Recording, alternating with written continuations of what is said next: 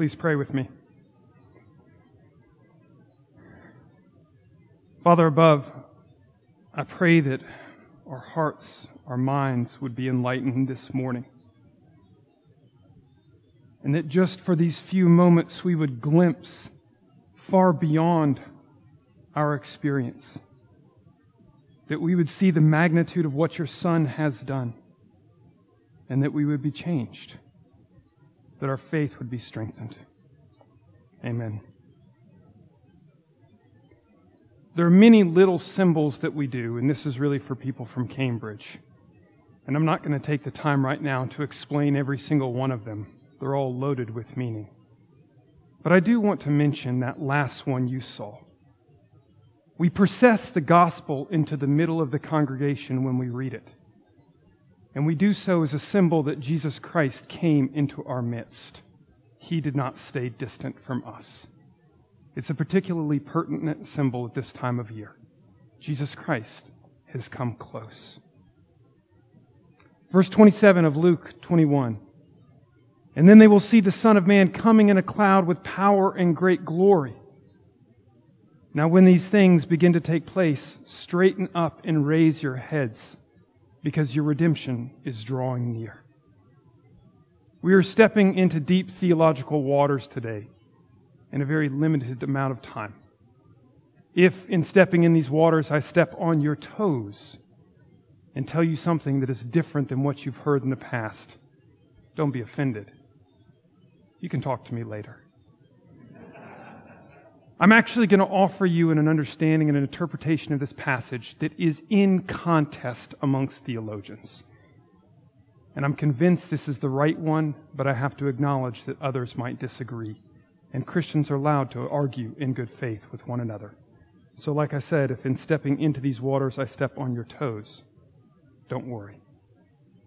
Jesus said this sort of statement: you will see the Son of Man coming in a cloud with great glory. He said this statement a number of times throughout his ministry. This isn't an exhausted list, but just listen to a few of them. This is from Matthew 10, verse 23. He said, when they persecute you in one town, flee to the next. He's sending his disciples out here. He said, when they persecute you in one town, flee to the next. For truly, I say to you, you will not have gone through all the towns of Israel before the Son of Man comes. He spoke frequently of the Son of Man coming. A few chapters later, in chapter 16, verses 27 and 28, he said, for the Son of Man is going to come with his angels in the glory of his Father, and then he will repay each person according to what he has done.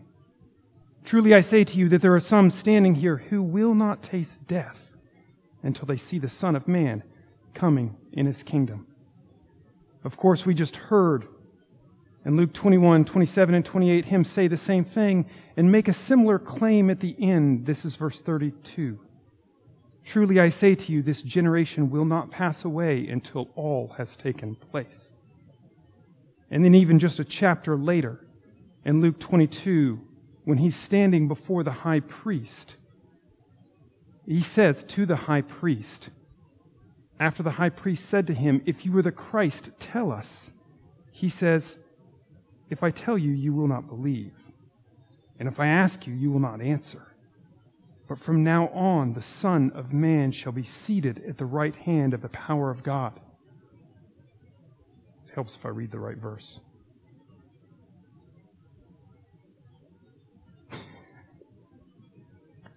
Let me find the verse that I actually wanted to read. I think I was actually going to read Matthew's version of it. Excuse me. For those of you who don't normally come to church here, this never happens. Wow. This is what happens. Cambridge, my whole family got COVID a couple of weeks ago, and we've spent the last couple of weeks in hibernation. And evidently my mind has gone into hibernation too. Listen to Matthew's rendition of the same thing, because Matthew tells us more fully what Jesus said to the high priest. The high priest challenged him, and he actually said to him, are you the Christ? And he said, I will not tell you.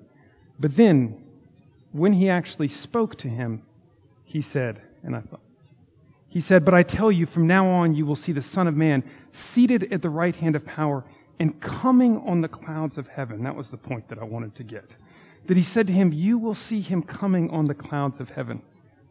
He said this a number of times, and this isn't an exhaustive list, and I'm not going to go to the other times because I would probably miss them and land on the wrong verse. But a number of times he said to people, "You will see the Son of Man coming in a cloud with power and glory." We hear this phrase, and this is where I might begin to step on toes.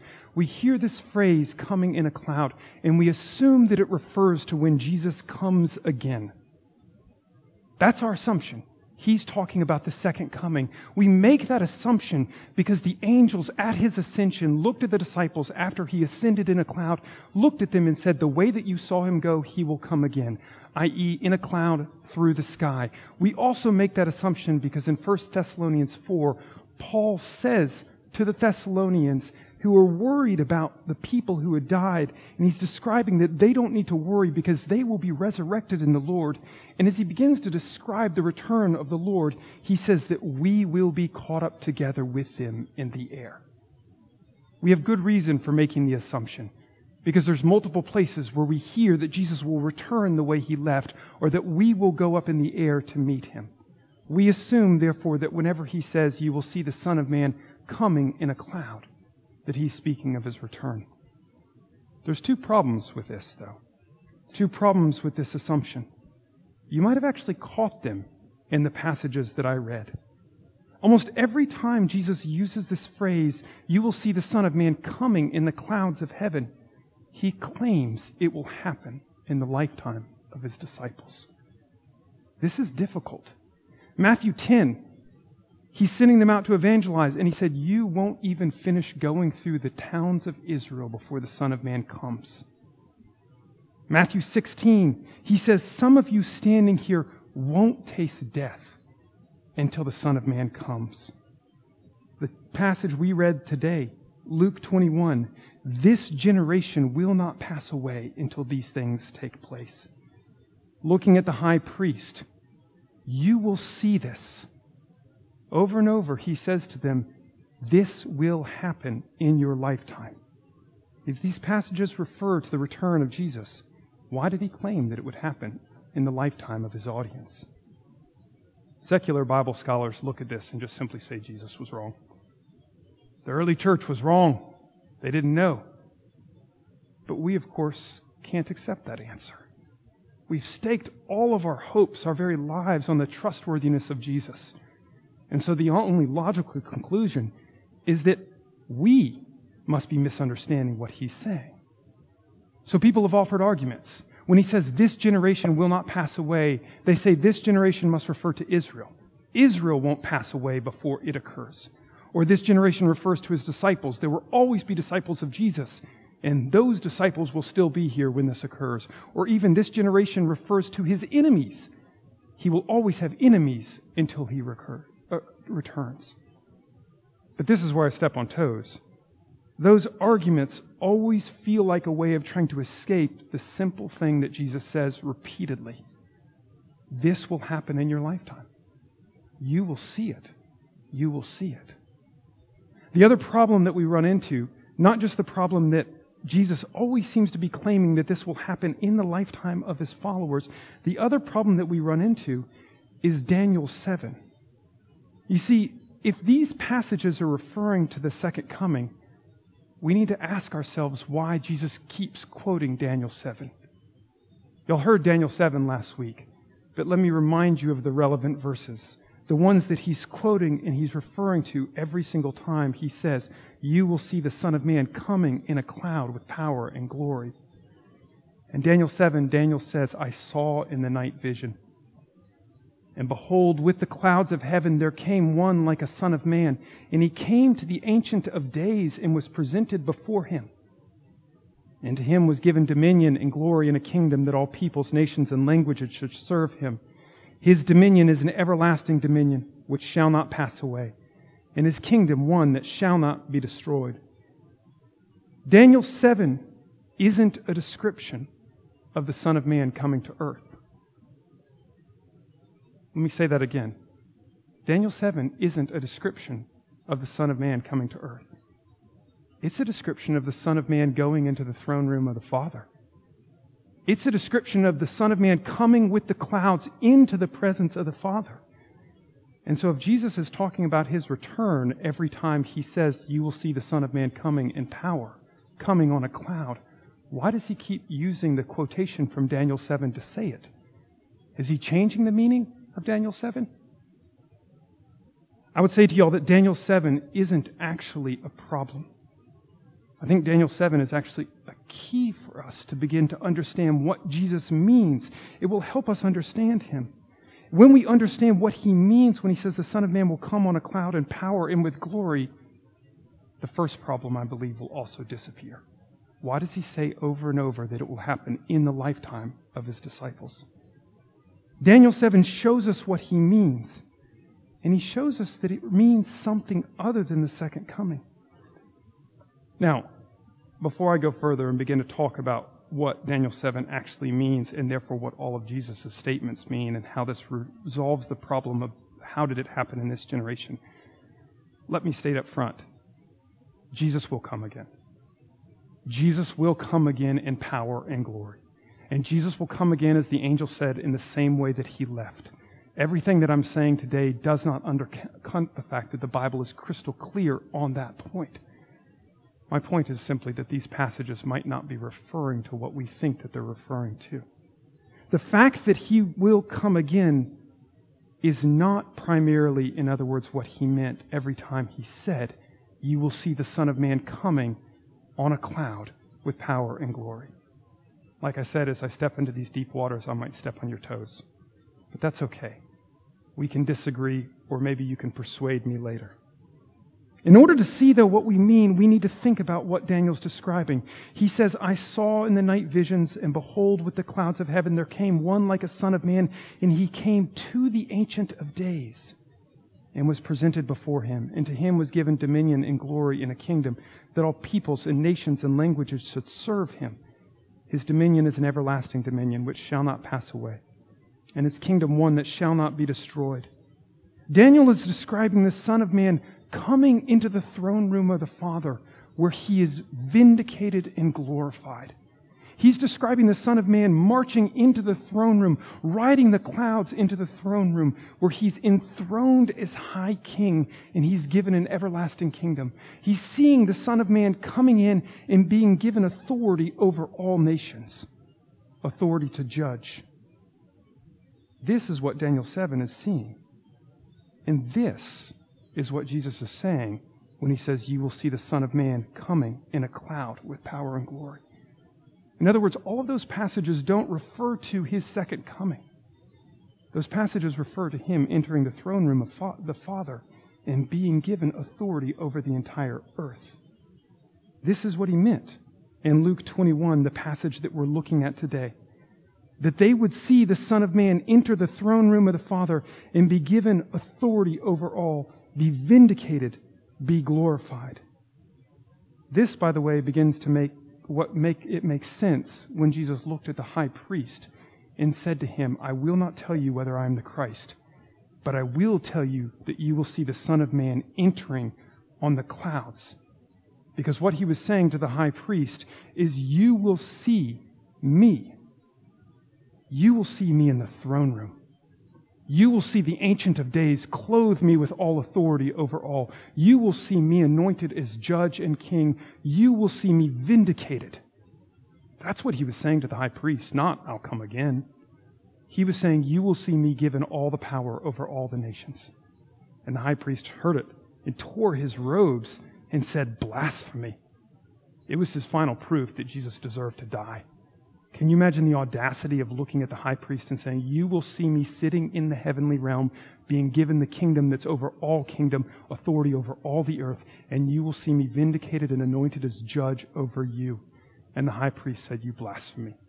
It was the final proof, what he was claiming, that he deserved death. The two questions that arise, and like I said, we're stepping into deep waters, and this is too fast. It's one of those times where I wish that we could spend 4 or 5 weeks on a particular passage. But if this can set the stage for you wrestling with this idea, that's good enough, I suppose. The two questions that arise. If Jesus said to his disciples, even to the high priest, "You will see me coming on the clouds," and if that quotation from Daniel 7 means you will see me enter the throne room of the Father and be vindicated, you will see me enter the throne room of the Father and be given power and glory over all the nations, you will see me be given all authority, be crowned as high king. The two questions, the related questions that arise are, when did that actually occur? And how in the world did those people see it? He's describing something happening in the heavenly realm, and he says, this will occur in your lifetime, and you will see it. So when did it occur? In order to answer that question, it's important to realize that biblical prophecy oftentimes unfolds over multiple stages at deeper and deeper levels. There's rarely just one end to a prophecy. Usually the first fulfillment is the lesser, and it grows and swells, and there's layers and levels and stages of development and fulfillment that proves the prophecy right. In other words, even in Jesus' prophetic claim, "You will see me on the clouds of heaven," we should expect to see multiple times when this is fulfilled. Hold in your mind the fact that what Daniel 7 is talking about is the Son of Man being vindicated before all. Hold in your mind the fact that Daniel 7 is talking about the Son of Man being given authority over all. That's really what the prophecy points to. I will be vindicated and I will be given all authority. The first stage, the first fulfillment of this is referred to all over the Gospel of John. And this is really just a foretaste of the fulfillment. But throughout the Gospel of John, Jesus actually says that the Son of Man will be lifted up. Do you hear that language of going up to the heavens? The Son of Man will be lifted up, and he says the Son of Man will be glorified in his lifting up. But the weirdness of this early first stage of the fulfillment is that we find in the Gospel of John that his lifting up is a lifting up on the cross. Throughout the Gospel, he says, "I will be glorified and lifted up." But it's a lifting up in the way that we can't imagine is glorification. And we could say this is just a foretaste of the fulfillment, the Son of Man being elevated, being glorified, being vindicated. Only those with eyes to see or true faith would ever recognize that as the Son of Man being glorified. Yet there were a few who did, and that was the way that Jesus spoke of it, his elevation, his glorification.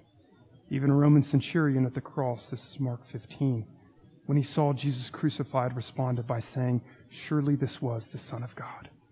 Vindication was offered there. The second stage is perhaps clearer. The second stage of the beginning of his vindication, his entering into the throne room of the Father to be vindicated and given authority, is in the resurrection. This is why Paul at the beginning of Romans can say that Jesus was declared to be the Son of God in power by his resurrection from the dead. His resurrection itself vindicated him. It's why after the resurrection, he's almost quoting Daniel 7 here. After the resurrection, he can look at the apostles in Matthew 28 and say, "All authority has been given to me." That's Daniel 7 language. I've been given authority and everlasting dominion. And where does he send them? To all nations. That's Daniel 7 language, because all the nations are under my authority now. His resurrection was the next stage of this vindication, this glorification, this enthronement, this power over all. But again, only those with faith, with eyes to see, could actually see that Jesus was vindicated in the resurrection, possessed all power because of the resurrection, had an eternal kingdom because of the resurrection. The third stage is the most explicit. He said to his apostles, "You will see me going on the clouds of heaven." And when did they see it? At the ascension. At the ascension, where he was literally lifted up in a cloud into the throne room of the Father, and he was vindicated in the sight of all. As Philippians 2 says, at that moment, God highly exalted him. He bestowed on him the name which is above every other name, that at the name of Jesus, every knee should bow and every tongue confess that Jesus Christ is Lord. Hebrews 1 says, referring to the ascension, that he sat down beside the Father, superior to every created being. Literally at the ascension, he rode the cloud into the throne room of heaven, where he was vindicated and glorified. But again, only those with faith, only those with eyes to see, recognized it as such. There's a fourth stage, though. A fourth stage that's absolutely obscure to us. A fourth stage that occurred in 70 AD. And if right then you go, 70 AD, that's outside of the lifetime of Jesus, right? You're right. In 70 AD, Jerusalem and the temple were destroyed. This likely comes to you out of the blue. What does the Roman army destroying the temple have to do with Jesus being enthroned? What does a Roman army destroying the temple have to do with Jesus being vindicated, being declared the rightful judge and the rightful king? It's actually Jesus who linked these two things. Jesus linked them explicitly. In fact, the passage that we're in today is one of those places that we link it. This is why I wish we had weeks on this passage. Because Luke 21 is a prophecy about the destruction of the temple. They were leaving Jerusalem. This is recorded, by the way, in Matthew, Mark, and Luke. It was really important to the early church, and it's one of those bits of the Gospels that we just kind of forget. They're leaving Jerusalem, and one of the disciples says, "Look how beautiful the temple is." They're admiring it. And Jesus looks at them and he says, "A time is coming when not a single stone will be left standing on top of one another. The entire thing is coming down." He prophesied that the temple would be destroyed. They say, "When will this happen? What will the signs be?" And he begins to explain to them what the signs will be. And by the way, when we read those passages, we usually think that they're talking about the end of the world, Jesus returning. But if you go to the beginning of them, Luke 21, Matthew 24, Mark 13, the three chapters that record this, in all of them, they're an explicit answer to the disciples' question, "Tell us when the temple will be destroyed." When was the temple destroyed? 70 AD. It's in those descriptions of the temple being destroyed that Jesus embeds his statement, "You will see the Son of Man coming on a cloud." Why did he say it in the midst of a description of the temple being destroyed? The basic, very quick answer is this, is that throughout the Gospel of John and in other places, he said God's temple was the place where he met with man. But that will be destroyed, and it will be replaced with my own body. He said this in various ways, hinting at it at times, saying it almost explicitly in other times. The temple, God's meeting with man, that will be taken down, and my body will be the replacement. He said this enough that this prophecy that the temple would be destroyed clung to him, because saying the temple would be destroyed wasn't just sacrilegious, it was unpatriotic, and people hated him for saying it. Jeremiah, by the way, said the same thing before it was destroyed by the Babylonians, and attempts were made on his life because of it. Jesus said it repeatedly, and the prophecy, the statement, clung to him, and it came back and was flung in his face at the trial. This is the one who said the temple would be destroyed. It was flung in his face on the cross. He was the one who said he could actually rebuild the temple. People hung on to that statement. Even Stephen, the deacon who was stoned, even it was brought up at his trial. You're the one who believed the person who said the temple would be destroyed. This prophecy got under people's skin. But Jesus was explicit. God's meeting place with man is coming down and will be replaced with my own body.